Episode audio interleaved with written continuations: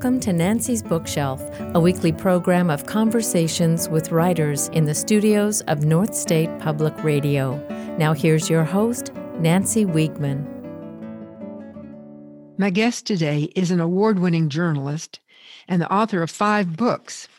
Joan Ryan's groundbreaking book, Little Girls in Pretty Boxes, was named one of the top 100 sports books of all time by Sports Illustrated and one of the top 50 sports books of all time by The Guardian. Joan Ryan has been awarded 13 Associated Press Sports Editors Awards and the Edgar A. Poe Memorial Award for Journalistic Excellence from the White House Correspondents Association. Since 2008, Joan Ryan has been a media consultant with the San Francisco Giants. Her newest book takes a look at how we function within our own teams of colleagues, friends, and family. Intangibles Unlocking the Science and Soul of Team Chemistry draws on a range of disciplines, including neuroscience, sociology, and psychology. Joan Ryan, welcome. Thanks, Nancy. Great to be with you. Well, now, I was curious the title of your book, you use the word unlocking, intangibles, unlocking the science and soul of chemistry. How did you happen to choose that word in your title? Well, that title, I'm going to tell you, it we went back and forth on that for years actually. My original let's see what was my original title? Was not intangibles and intangibles to be perfectly frank was a total compromise. Um, as it happens i really like it. I do think it, it works really well. But my original title and then i'll get to the unlocking um, was called the clubhouse. And very very early on I my subtitle was a love story. but that was quite overused and my publisher hated it, you know. And hated the clubhouse too because it sort of evoked this, you know, no girls allowed or it could evoke like a golf clubhouse where it's very elitist and um so anyway, we ended up with intangibles and then unlocking, you know, it was trying to find that verb that said, um, this is an active book. Like there is something going to be happening in this book, which was the the slow. Um, well, hopefully not too slow when you're reading it, but for me, because it took ten years to research this book, um, how I unearthed, how I, you know, um, found out what were my aha moments. So it was sort of there was this mystery that needed to be unlocked and solved. And i couldn't use solving because i haven't.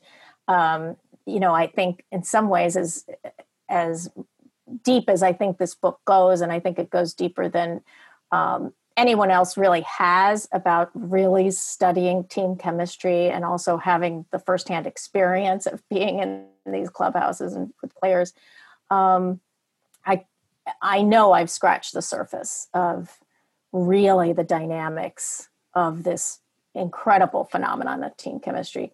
So unlocking, I think, brought me as close as I could get to really capturing what a reader was going to experience when they read this book. My guest is author Joan Ryan, and her book is Intangibles unlocking the science and soul of team chemistry. I could also see how if you put the word clubhouse in the title, that that would rather limit your readers in thinking, oh, well, I'm not that big into sports, so this book doesn't pertain to me. Right. But reading your book, you realize, oh, I am a team. Um, my business, when I go to the office, my office mates, we're a team. And, and I think people can begin to see, oh, this stretches beyond people who are sports uh, colleagues, if I want to use that word. Right, and and that's why you know I, I had to make sure that science was in the title because mm-hmm. that's what sets the book apart is really understanding and answering the question well if team chemistry exists and and that's certainly a debate uh, particularly particularly in sports and, and even maybe to a certain extent in business you know everything is about analytics you know we really believe that we can measure everything that's real you know, everything that's of consequence, um, especially when it comes to sports and business. And analytics drive so much as it as it should, but it doesn't tell the whole, whole story.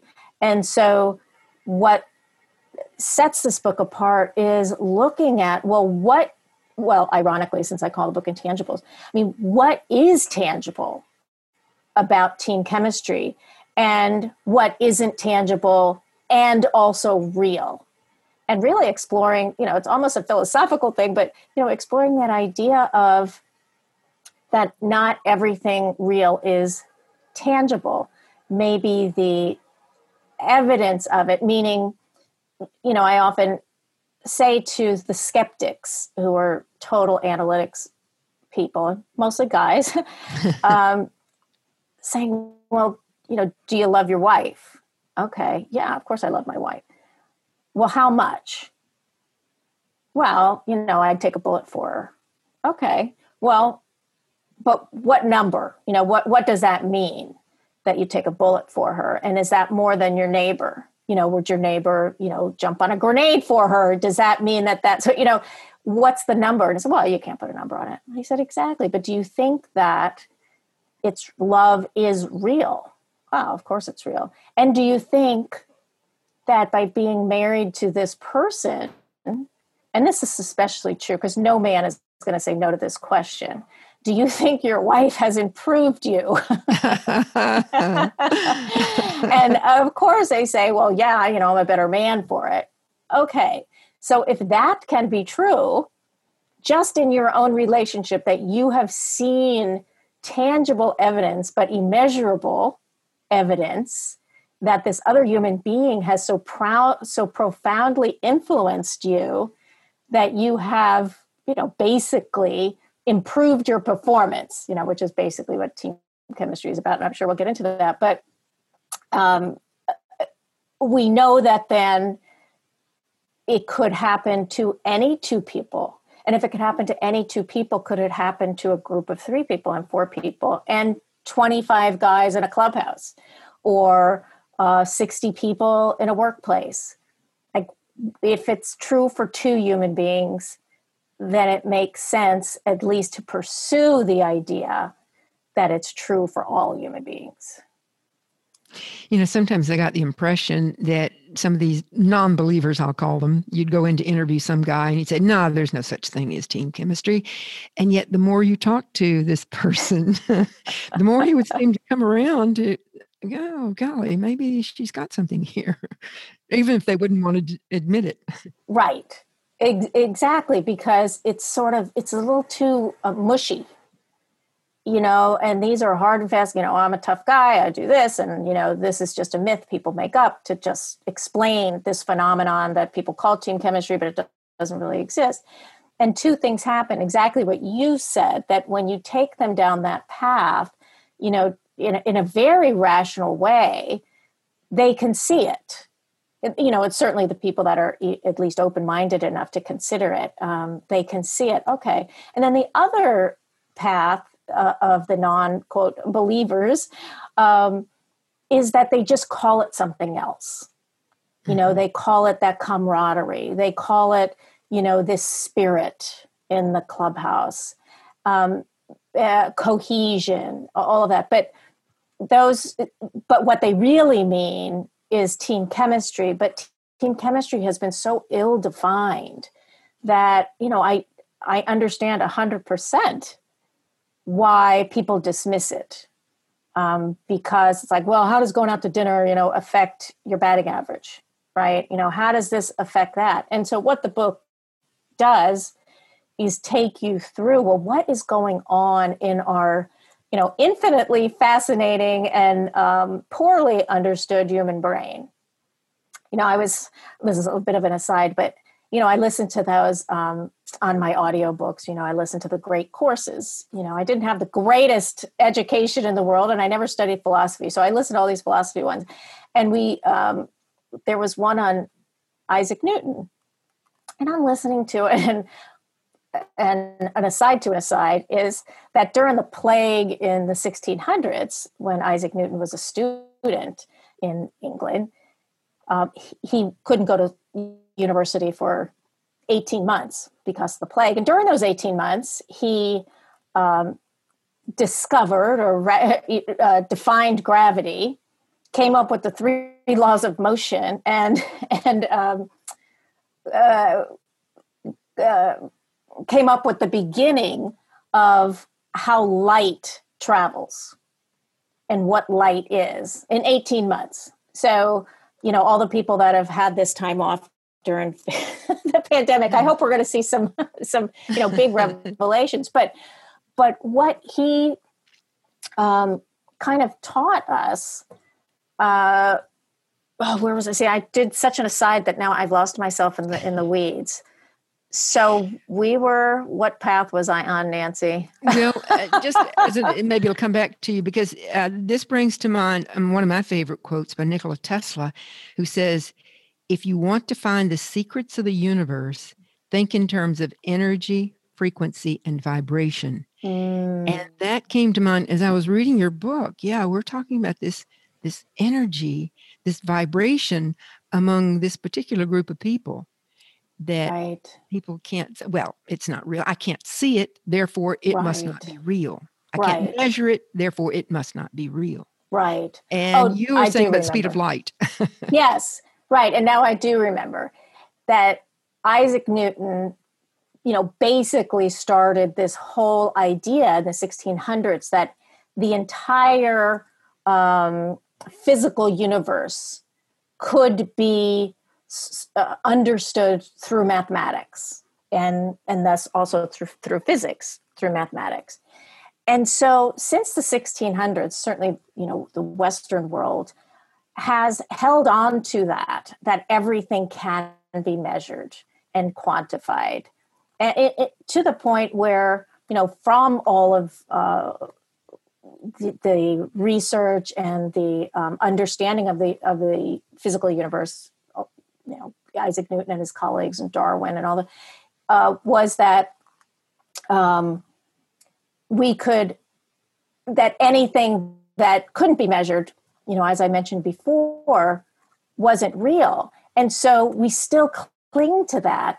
And you know, after the 1600s, we got social physics, thinking that how a community works, how a team works, could also be measured. And we have you know found out that yes there is a social science there's a uh, psychological science all of those things but they're very different than measuring the physical universe and so when i was doing all the research for this and and this is why i'm very open about, the fact that you know i just scratched the surface of of all of this um, is that we are in the 1600s when it comes to how well we understand our brains.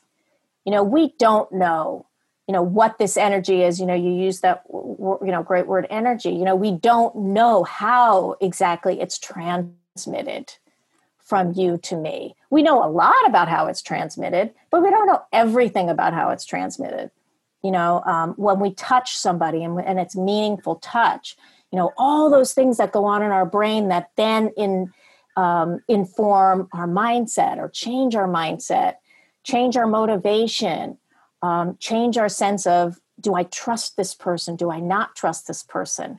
And it's just from trust, uh, you know, this trusting um, touch that then releases these very tangible hormones in our brain that send these signals about all these quote intangibles that we then feel and can foster between two human beings.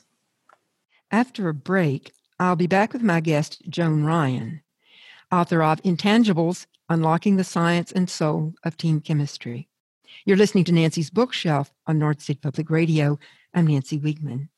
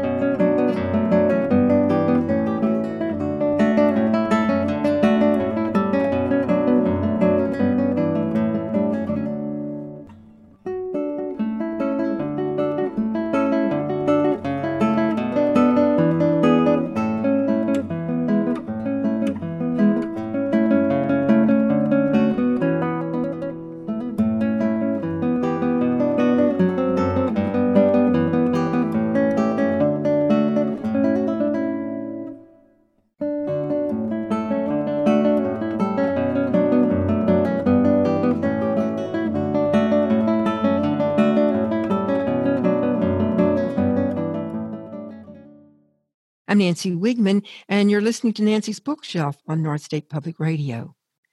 Joan Ryan researched unlocking the science and soul of team chemistry in her book Intangibles. And what came to mind for me when you say the word trust is I once was in a position, uh, the team was not a literally a sports team, but I was employed by a former um, 49er uh, football who was coached by Bill Walsh. Mm-hmm. And this was Jeff Stover, and he had oh, played oh, yeah. and won uh, three Super Bowls. And a rival of his offered me more money. He offered me the sun and the moon to change teams, so to speak. and it was only tempting for a moment. And I realized, no, money's not, and my husband couldn't believe what you're going to turn that down, uh, um, turn down more money. But you make this point in your book. That's, that's not it because I trusted Jeff mm-hmm. and I mm-hmm. stayed with him still after three decades because I trust this guy. And you mentioned that in, um, in relationships for team members, this matter totally. Totally. Everything is about trust. And we know, I mean, look at the military, and I talk a lot about the military in this book. And a terrific book for those who haven't read it is called Team of Teams by General Stanley McChrystal. And I was so, I learned so much from that book and was so inspired. I, I mean, it just fireworks going off in my brain as I'm reading about the military and, and how it relates to sports and all and all teams um, that I flew across the country to interview Stanley McChrystal in person. I think I flew there one day and came back the next because it was it was just so great to hear from the horse's mouth. And why the way why does the military understand what is at the really the core of my book, which is you start with trust and only when you have trust, and this is what the military has understood for, you know, hundreds and hundreds for the since the first army, you know, they've understood this. If you establish trust amongst yourself in your team, your your platoon, whatever it is, only if you have trust can you bond. You can't bond unless you have trust. And only if you bond can you have real commitment to each other. And only when you get to that stage of team chemistry, really, once you get to the, you have total commitment, not to your own, um, your own needs, um, your own um, uh, self improvement, wh- whatever it is. Certainly not to money, and not even to the ultimate goal like soldiers when they're out on the battlefield and they've they're at this level of total commitment trust bonding then total commitment it is the only way a soldier in almost unbearable stress can perform at a incredibly high level. It's only this commitment to each other that keeps guys from running the other way and, uh, you know, if you're only thinking about yourself, you're going to run off that battlefield and say, okay, I'm saving myself. I don't care what happens, but I'm not going in, you know, into that thing. But they, but they do because it's a hundred percent commitment to each other, not to God and country. You need motivation much closer at hand, day to day to day, than this goal that is kind of amorphous and and and sort of a long way away. Even the baseball players you know you're not fighting on that field every day to win the world series. Because it's too far away. You can't hold on to that intangible day in and day out. It has to be the guy you know and i and just for your audience i, I use guys and you know but i mean men and women in sports and in business well the things you say in your book uh, uh, also coincide with what i have when i've interviewed vietnam vets mm-hmm. they say what you say in your book the military has this this uh, uh this allegiance to each other in their group. And like you say, it's not about God and country. When they're on the battlefield, they they take a bullet like you uh, earlier said mm-hmm. you take a bullet for your your comrade in arms and uh, and then when people try to say well we want to give you an award because that was so heroic what you did was so heroic you saved the life of your your fellow soldier or soldiers and they they uh they really don't want to be labeled hero for no. what they did. They just feel like that's something I had to do. And how many beg to go back onto the battlefield after they've been wounded? Yes, get me back that's, out for there. The rest Get of us, back out there. Yeah, the rest of us have a hard time believing that, but your book helps us understand that mentality. And then when we understand the military and why they put such an emphasis in, in boot camp and in all their training on that trust, bonding, and commitment as much as on their technical skills of waging war, of performing in the war. Why do they do that?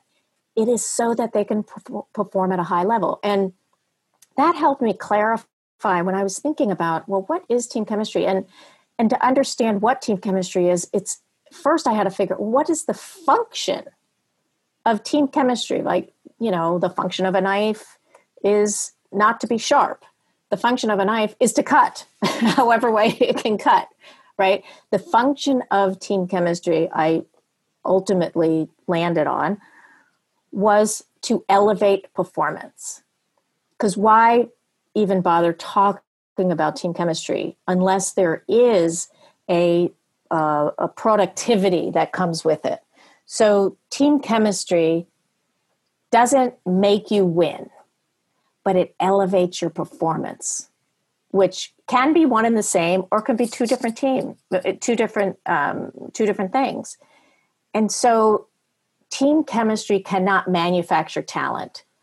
The talent on your team is the talent on your team. So you're not going to win the World Series if you have no talent, no matter how great your team chemistry is. But you're a bet you are the best version of your team you're making you're getting the very most out of that talent. And there's so so many ways that this happens but but one is which i think is the very best line in the entire book which some reason i buried in the book. I, I mean I, it was almost offhanded. I put in it and it, and i just think no wait a minute. That should have been on the cover probably. But it was from Jake Peavy, and you may remember this, Nancy.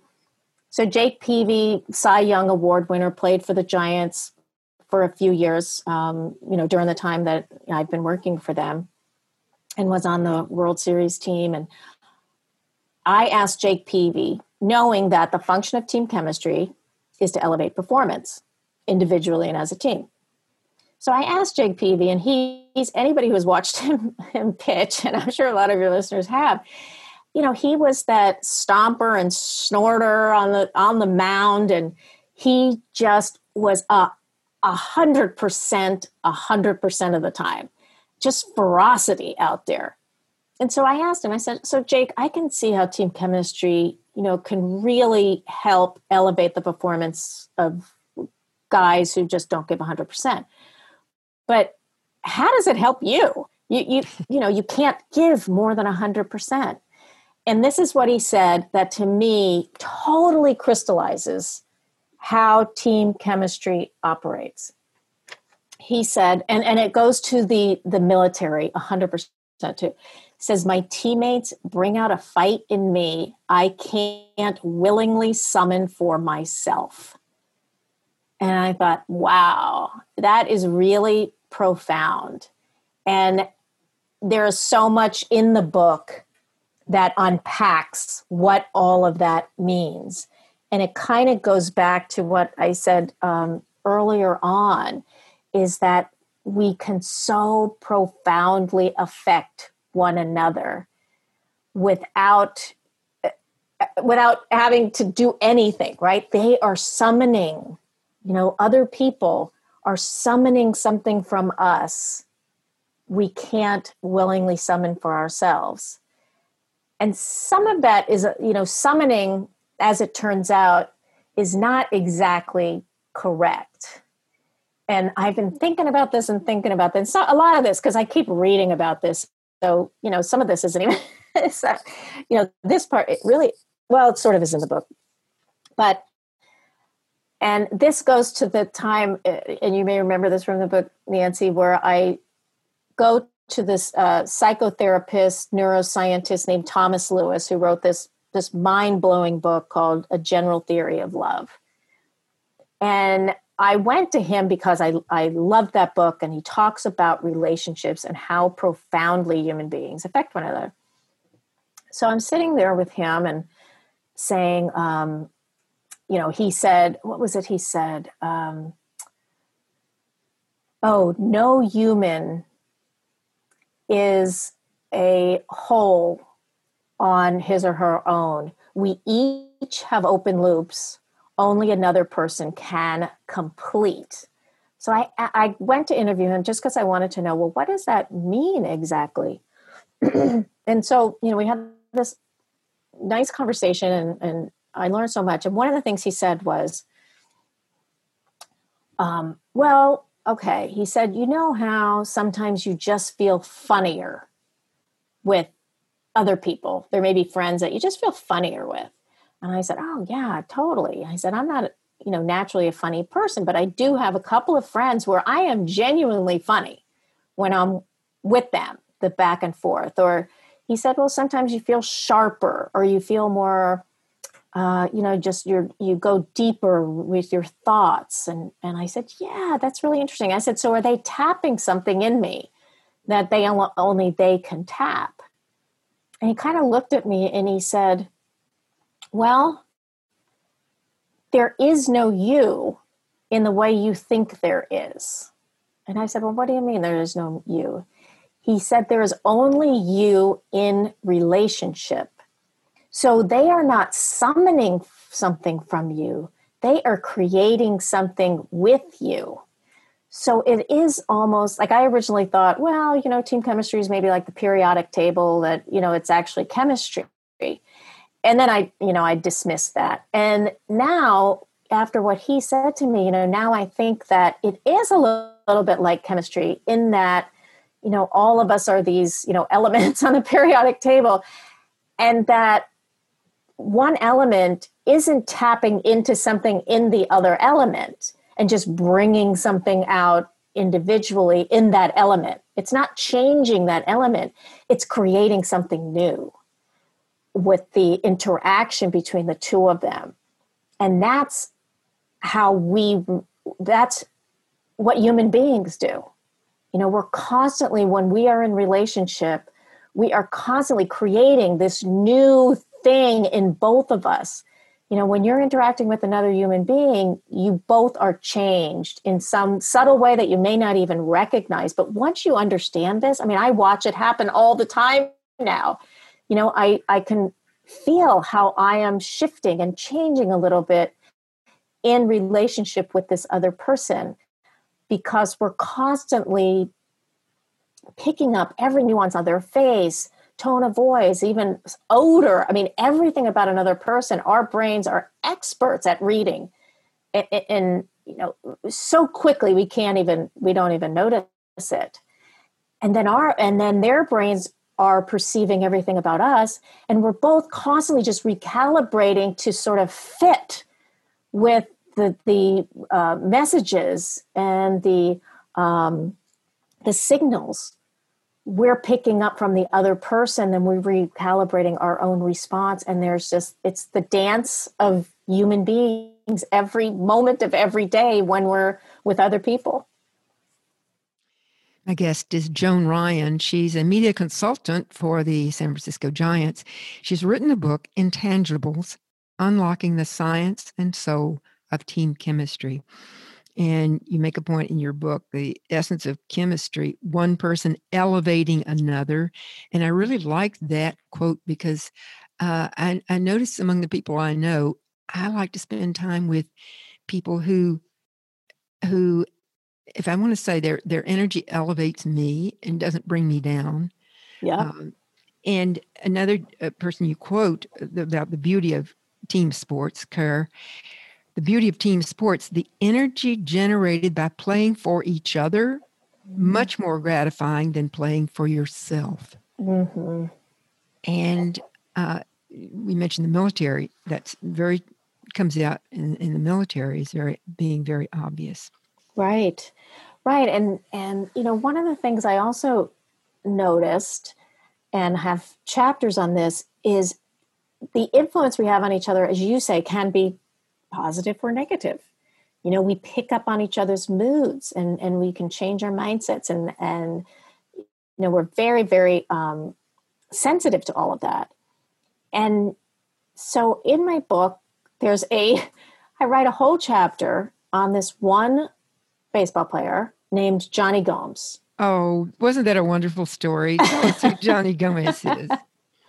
Jonny Gomes is this, because one of the quotes uh, for him, uh, somebody says he can say things other people can't say, and mm. guys are going to buy into it. How important, how valuable is that person in a business or any team, right? Yeah. That he is so trusted for a variety of reasons. He is so trusted because he's so trustworthy that he can say something to someone that would be a could be heard as a criticism but the receiver of that quote criticism doesn't take it as that because that teammate knows that Jonny's only intention is to elevate his performance. He knows that. Jonny's not going to tell me this unless it's something that's going to help me. So that's why it's so important. You know, a message is important, but the messenger is also really important. But Jonny Gomes is this guy who grew up in a broken family in Petaluma, you know, was a decent player, never a great player, loved being part of a team, he loved that they all wore the same uniforms because he grew up poor and he'd go to school and he'd have different clothes, you know, the generic clothes and not all the brand name stuff.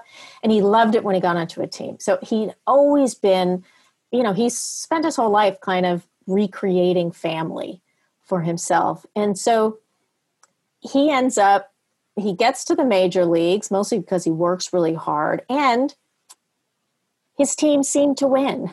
So he played for 11 years in the major leagues, and a pattern emerged. Even though he was a lifetime 242 hitter, which is very low, um, never was a star, yet his teams won. So, one the best example of how over the years teammates and he, he did bop from team to team because his analytics weren't very good. you know, on, on paper, he didn't look very good. But he'd bop from team to team because everybody knew he was a, you know, what they call a good clubhouse guy, a good clubhouse presence, and he could swing the bat and, um, you know, he could play. Obviously, you don't get to the major leagues unless you can play, but you know, he was never great. So in 2013, he lands on the Boston Red Sox, who had finished in last place the year before and had a terrible clubhouse, a lot of infighting and the general manager needed to get rid of a lot of guys assigned a lot of new guys and first thing he looks at of course is can this person fit the role we need? Yes okay. But he did look for higher quote character guys good clubhouse guys too. That was secondary. So of course Jonny Gomes lands on that team. Now they get to the world series. You know they they surprise a lot of people get to the world series and now they're down two games to one against the St. Louis Cardinals. And for those of you who, who follow baseball, you know that World Series is seven games, best of seven. So if the Boston Red Sox lose the next game, game four, they're down three games to one and they have to win three straight games in order to win the World Series. And of course, the Cardinals only have to win one more. So that's a crucial game for them to even the score, even the series two to two rather than go down 3 1. So John Farrell, who's the manager of the Boston Red Sox, he posts the lineup for game four. And as we all know, it immediately goes out to, you know, the entire universe and everybody knows who's in the lineup. Well, Jonny Gomes isn't in the lineup and partly you know not to do too much inside baseball, but he was a platoon player. He played left field, and he, he played against left-handed pitchers because it's uh, right-handed batters against left-handed pitchers tend to do better.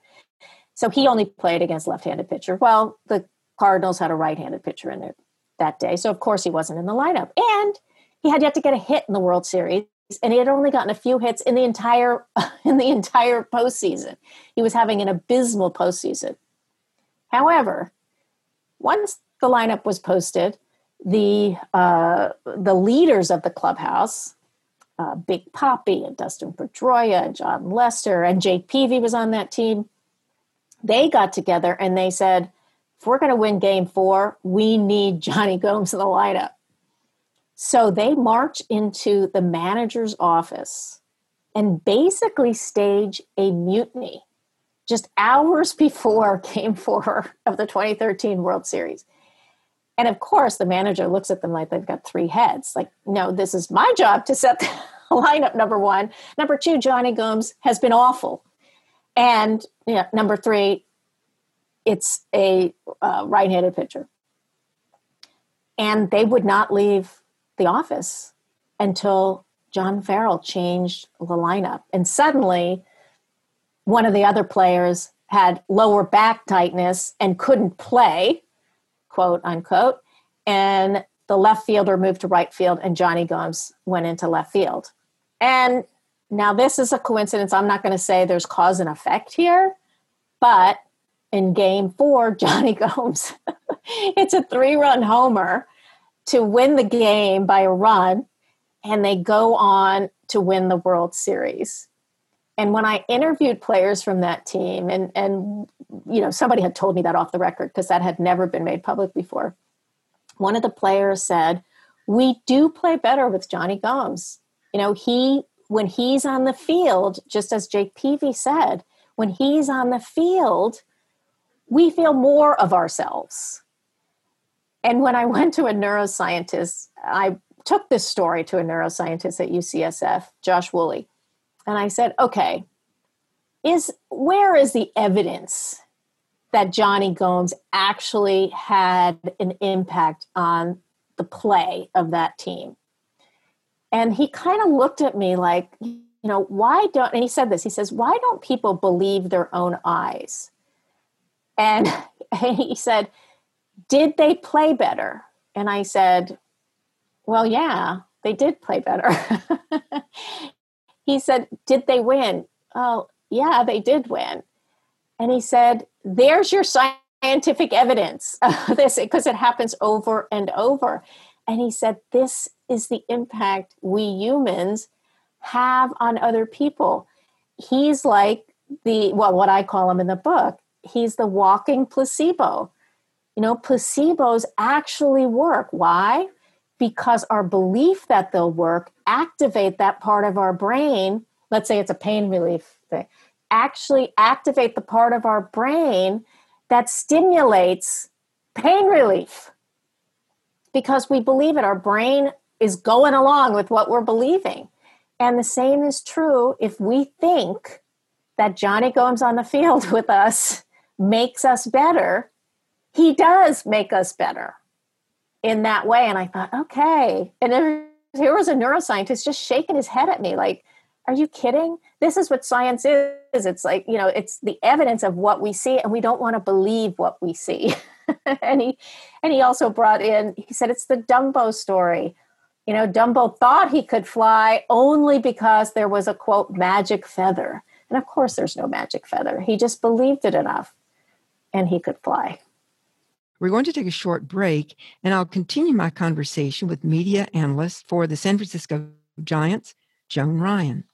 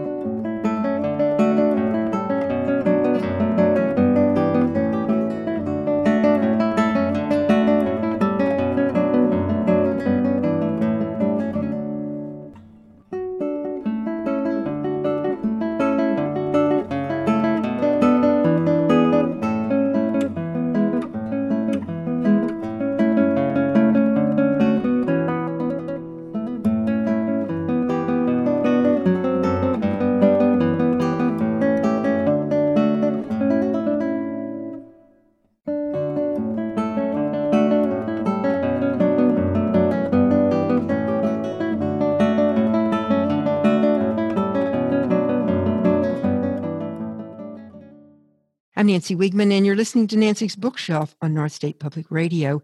I'm back with my guest, journalist Joan Ryan. And who was the biggest super disruptor, you know, the Bay Area has ever known? And certainly as a sports columnist, I covered him, which is Barry Bonds, right? You know, he was on the top of everybody's list. Um, in fact, uh, Bleacher Report, an online um, sports site, which I don't even know if it's still around, but um, named him, you know, in the top 10 worst teammates of all time.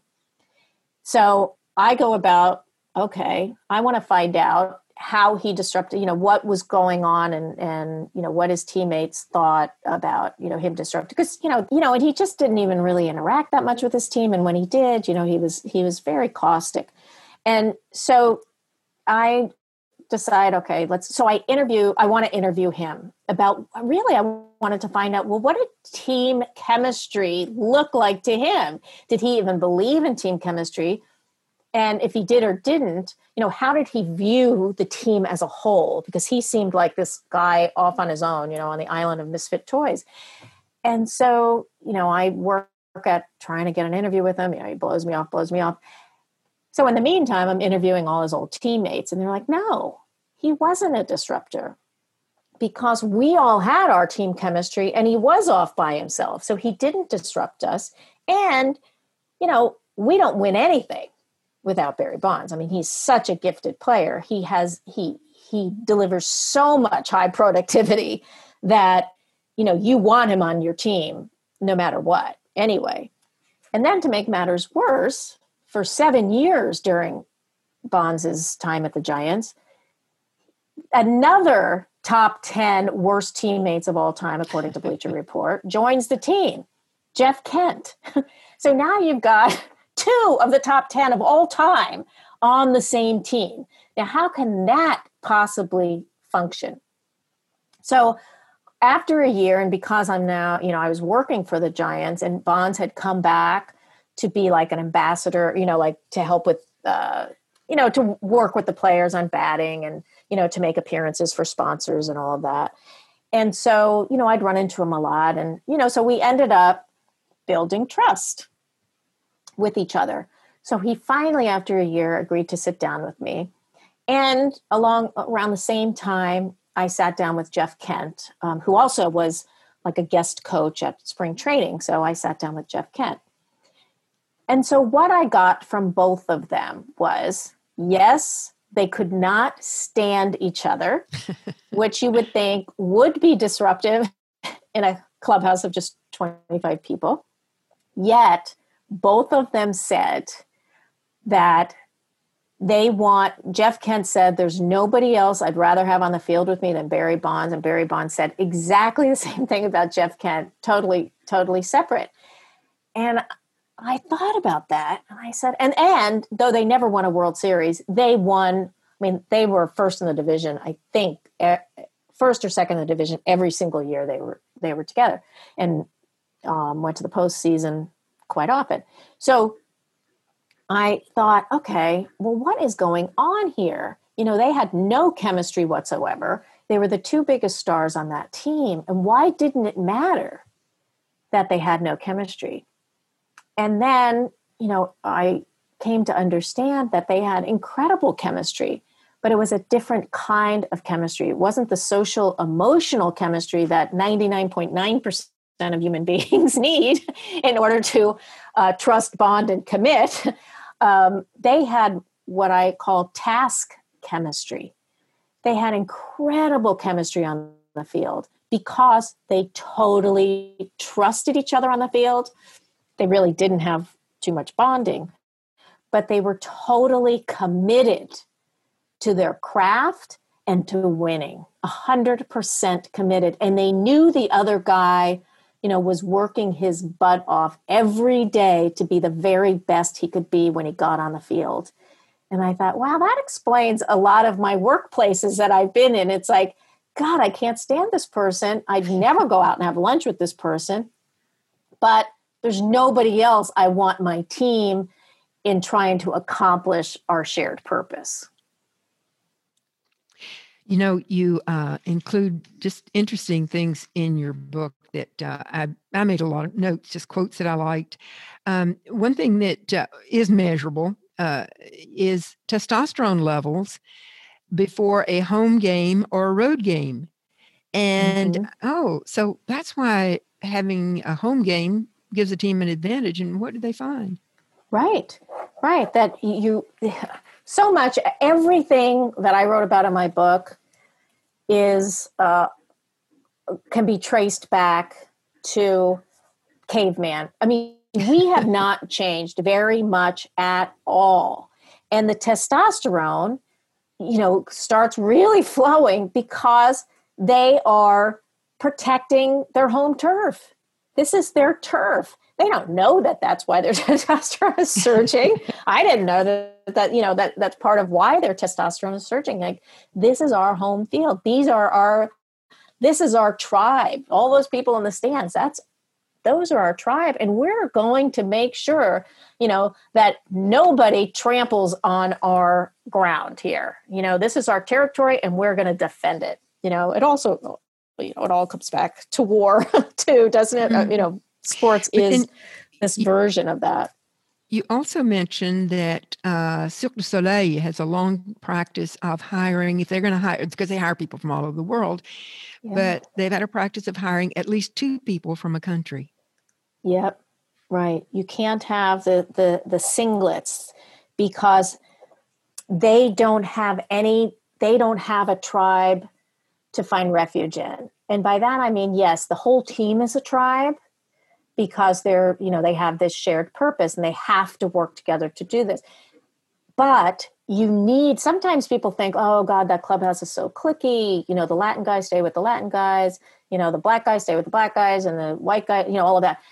Well there's a reason for that that can turn into a clique you know but more times than not it's the mini tribe that everybody needs you know, let's say you're the only Latin American player on a team. Nobody else speaks Spanish. You know, you don't have anybody, nobody understands your culture. You know, you really can't find, like, if something's going on in your life, you know what? Is there anybody else in that clubhouse that's truly going to get it? But if you have, you know, four or five, six, you know, players from Latin America, even if they're from different countries, they speak the same language, they have similar cultures.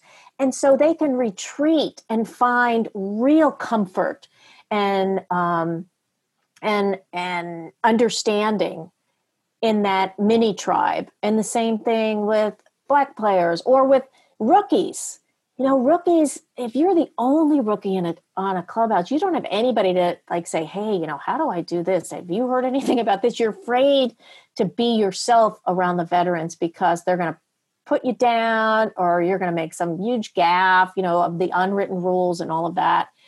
And you know also if you're a, a fading veteran you're like the only old guy on the team and you're kind of not what you used to be it's nice if there's somebody else who kind of gets this stage in your playing career. So you need the big tribe, but you also need your little your little tribes. And the workplace is the same thing. You know, you can't have like one guy in an office of women or one woman in office. You know, you, you do need people to understand who you are um, and where you came from in order to perform at your best. Joan, we've been talking about teams of men, and we don't have time to tell the story of a women's basketball team. Mm-hmm. But you open a chapter in a rather startling way. Tara Vanderveer, you open the chapter with her smashing a set of drinking glasses in her place in Palo Alto. but one thing that she did, she took her basketball team to the Georgia Dome to visualize the Olympics that were upcoming. And you make right. the point in your book our bodies deliver on what our mind believes. Yep. It kind of goes back to the, the Jonny Gomes. And what Tara was trying to do, and, and Tara, for those of you who, who don't know, is the, you know, actually her team is number one. Her Stanford team is number one right now, our women's basketball team, number one right now in the, in the country. And she's about to become the winningest coach of a women's basketball, uh, college basketball team in history. And in 1996, she coached the women's Olympic team.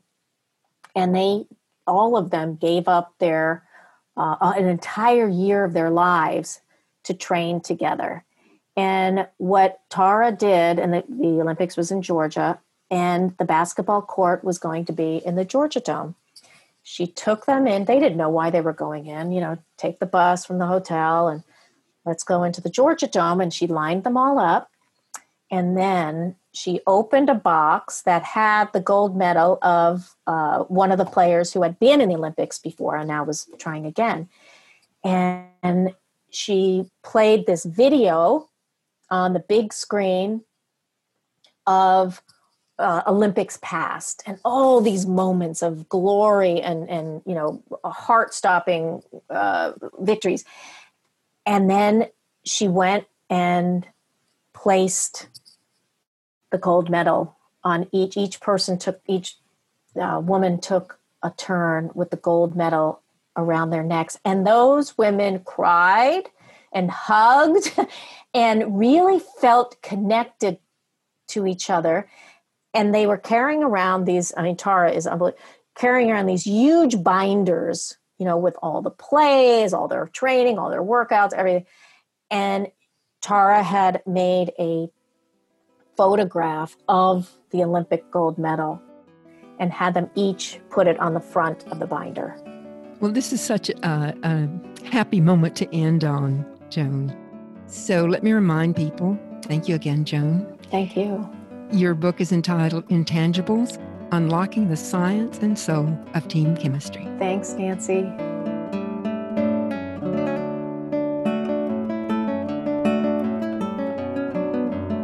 You've been listening to Nancy's Bookshelf, a production of North State Public Radio. You can find this and other episodes of Nancy's Bookshelf on our website, mynspr.org.